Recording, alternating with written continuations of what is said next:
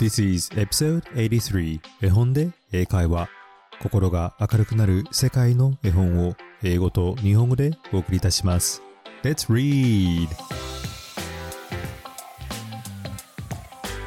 Hello, my name is Hiro and welcome to episode eighty-three of 絵本で英会話。皆さんこんにちは。絵本で英会話のヒロです。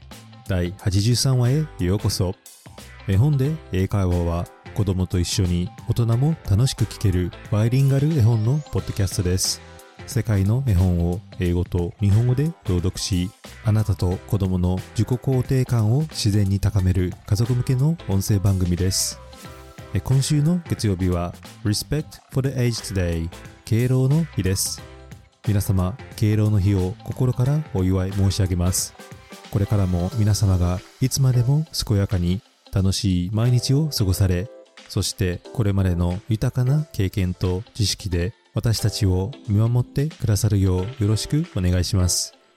先週のエピソード第eighty-two話で朗読した最後だと分かっていたならをまだ聞いていない方は、ぜひ家族と一緒にこの敬老の日にお聞きください。さて今週はイソップ物語のシリーズライオンとネズミ The Lion and the Mouse をご紹介したいと思います。どんなに強いものでも友達が必要で、時に助けてもらわなければならないことがある。そして友達や優しさは思いがけない時に遭遇することだってあります。そんなことを考えさせてくれるお話です。どうぞお楽しみください。 So let's get it started.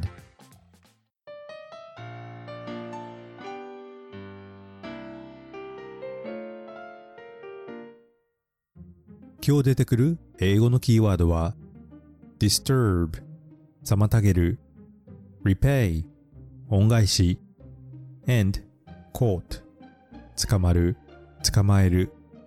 今日はこのみっつの単語をよく聞いて絵本を聞いてください。 disturb、 repay、 and caught。 それではライオンとネズミ、どうぞお楽しみください。 The Lion and the Mouse ライオンとネズミ by Aesop's Fables イソップ物語 from the public domain. There once lived a big, scary lion in the forest. Near the forest lived a tiny mouse in a hole. ある森にとても大きくて怖いライオンが住んでいました。そしてその森の近くにあった穴には小さなネズミが住んでいました。It was a nice warm day, and the lion decided to take a rest after a long hunt. あるとても暖かい日、長い間獲物を追いかけて疲れたライオンはお昼寝をしました。The lion lay asleep with his great head resting on his paws. ライオンは手の上に大きな頭を休ませて寝ていました。A timid little mouse came upon him unexpectedly, and in her fright and hurry to get away, ran across the lion's nose. すると突然、臆病な小さなネズミがやってきました。ライオンを見て怯えたネズミは急いで逃げようとしてライオンの鼻の上を走りました。The running of the mouse tickled the lion and woke him up. ちょろちょろ走るネズミがあまりにもくすぐったいので、ライオンは起きてしまいました。The lion laid his huge paw angrily on the mouse and said, You silly fool, how dare you disturb my sleep? I'm going to eat you alive. ライオンはとても怒ってネズミを手で捕まえて言いました。この愚か者め、俺様の眠りを妨げるとは許さん。お前を食ってやる。The mouse looked at the lion and pleaded in his face. Oh, king of the forest, please spare me, begged the poor mouse. I have made a terrible mistake. Please let me go, and someday I will surely repay you.ネズミはライオンの顔を見て命乞いをしました。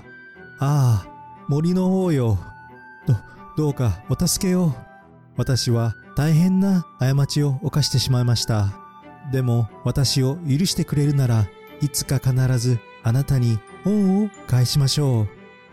The lion was much amused to think that such a little mouse could ever help him. But he was generous and finally let the mouse go. こんなちっぽけなネズミがいつか恩返し？おかしなことを言うネズミだなとライオンは思いました。でも優しいライオンはネズミを見逃してやりました。Some days later, while stalking his prey in a forest, the lion was caught in the toils of a hunter's net. 何日かしてライオンが獲物の後を追いながら森の中を歩いていると、漁師が張った網の罠に捕まってしまいました。Unable to free himself, he filled the forest with his angry roaring. 罠から逃げられなかったライオンは大きな怖い鳴き声で鳴いて森中に響きました。The mouse knew the voice and thought, "Oh, the lion must have been trapped. He needs my help." それを聞いたネズミはすぐにライオンの声だとわかりました。あれ、きっとライオンが捕まったんだ。助けてあげなくちゃ。So, the mouse went searching for him and quickly found the lion struggling in the net.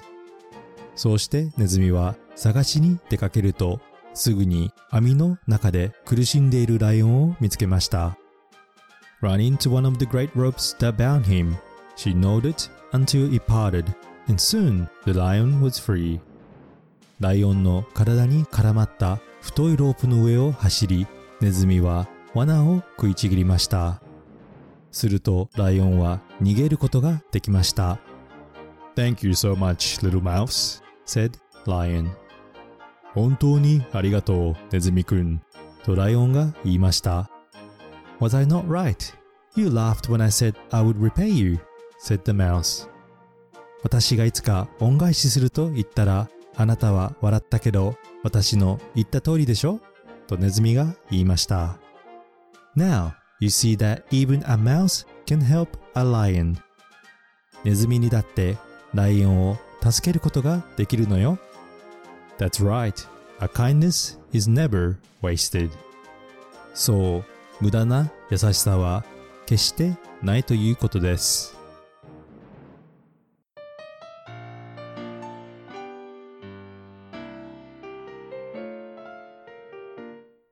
Thank you for listening to The Lion and the Mouse. ライオンとネズミを最後まで聞いてくれてありがとう。Now, I'm going to ask you three questions about the story. それでは皆さんにこの物語についてみっつのクイズをしたいと思います。Let's think and answer it together. 一緒に考えて答えてみましょう。Question number one. だいいち問。Who disturbed the sleeping lion? ライオンの眠りを妨げたのは誰だったでしょう？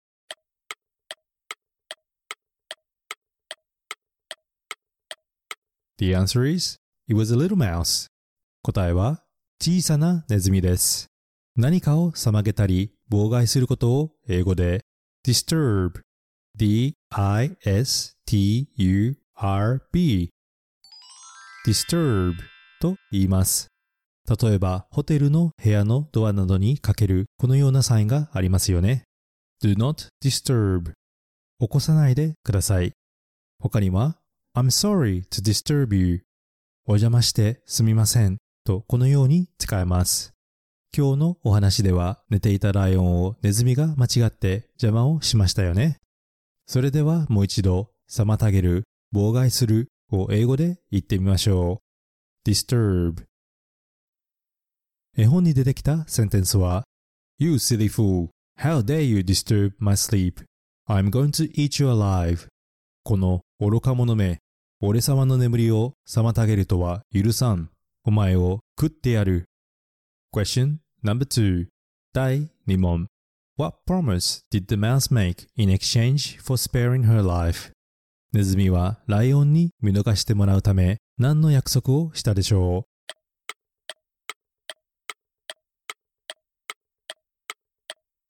The answer is, she promised to repay him one day. 答えはいつか恩返しすると約束しました。恩返しのことを英語で repay, R-E-P-A-Y, repay と言います。例えばこのように使えます。How can I ever repay you? あなたにどうやって恩を返せばいいのかわかりません。repay の単語だけではお金などを払い返すという意味もあるので、恩返しとはっきり言いたい場合は repay for kindness というとわかりやすいと思います。How can I ever repay you for your kindness? 他の言い方では return a favor ともよく言いますよね。それではもう一度恩返しを英語で言ってみましょう。repay or repay for kindness。絵本に出てきたセンテンスは I have made a terrible mistake. Please let me go. And someday I will surely repay you. 私は大変な過ちを犯してしまいました。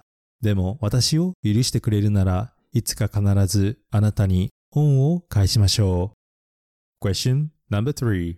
第さん問。What kind of trap did the lion get caught?ライオンはどんな罠にかかったでしょう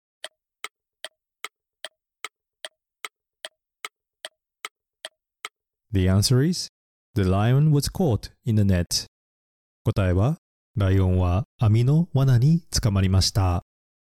捕まることを英語で caught, C-A-U-G-H-T, caught と言います。catch の過去形ですよね。それでは catch と caught を使った日常で使うフレーズの練習をしてみましょう。caught in an act というとその場で捕まる現行犯逮捕という意味です。何か悪いことをしている現場で人に見つかることですよね。このように使えます。He was caught in an act. 彼はその場で捕まった。そして次は catchのフレーズを学びましょう。catch one's eye というとどういう意味か皆さんわかりますか ?to catch one's eye 直訳すると誰かの目を捕まえるですが to catch one's eye というと目に留まる、目を引くという意味です。例えば He tried to catch her eye 彼は彼女の目を引こうとした。このフレーズは過去形の caughtでも使えます。例えば This story caught my eye というとこのストーリーが目に留まりました。他には Has anything caught your eye? と尋ねると何かあなたの目を引きましたかとこのように使えます。それではもう一度捕まる、捕まえるを英語で言ってみましょう。caught or catch絵本に出てきたセンテンスは Some days later, while stalking his prey in the forest, the lion was caught in the toils of a hunter's net. 何日かしてライオンが獲物の後を追いながら森の中を歩いていると猟師が張った網の罠に捕まってしまいました。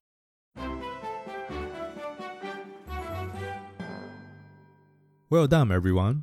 Good job. 皆さんよくできました。頑張りましたね。You can always listen to the story again if you have missed it. わからないところがあったら、もう一度お話を聞いてみてください。Now, let's talk a bit about this story. それでは、この物語について少しお話をしましょう。The Lion and the Mouse is one of Aesop's Fables, a collection of stories first told in ancient Greece around four thousand years ago.The stories always have a message or lesson at the end.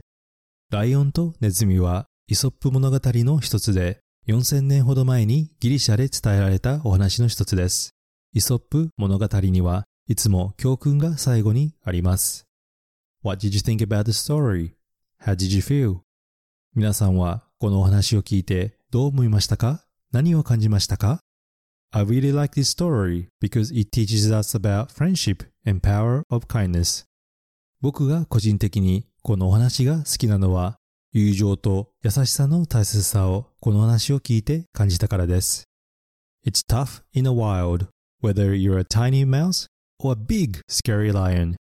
But as the lion met the mouse, friends can be found in the strangest of places. 小さなネズミや大きな怖いライオンであれ、野生の森で生きるのは大変なことです。でもライオンがネズミと出会って最後に友達になったように、時に私たちは友達と思いがけない場所や状況で出会うことがあります。Looking back, have you ever met someone unexpectedly and became really close friends?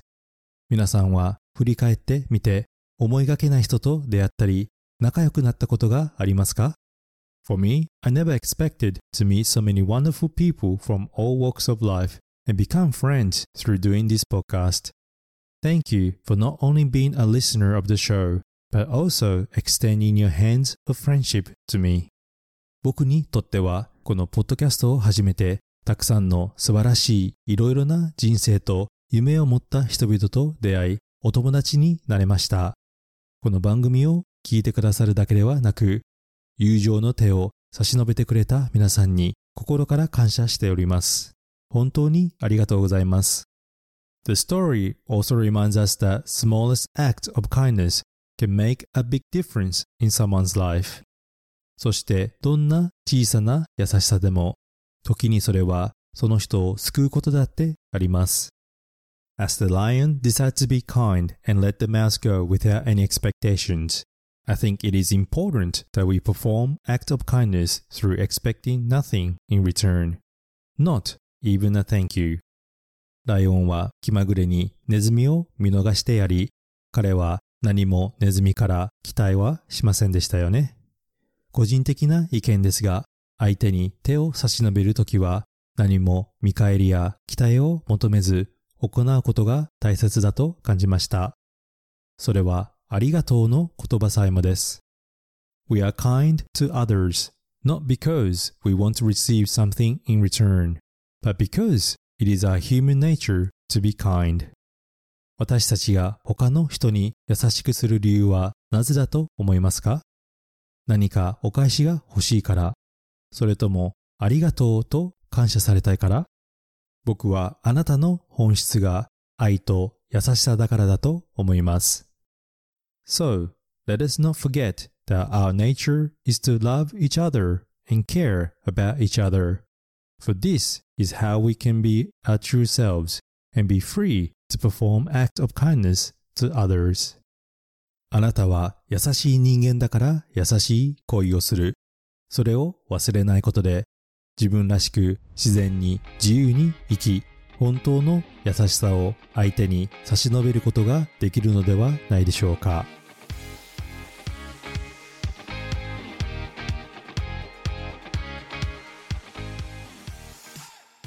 Hi everybody, I hope you enjoyed listening to the story, The Lion and the Mouse. ライオンとネズミ、いかがでしたでしょうか。聞きたい物語、コメントなどがあれば、ぜひインスタグラムの絵本英会話でお願いいたします。これからも世界の絵本を英語と日本語でお伝えしますので、Apple Podcast、Amazon Music、または Spotify でフォローをお願いいたします。心が明るくなる、英語が楽しくなるポッドキャストを目指して頑張ってきます。これからも応援お願いします。Thank you for listening, and I hope to see you at the next episode. Bye!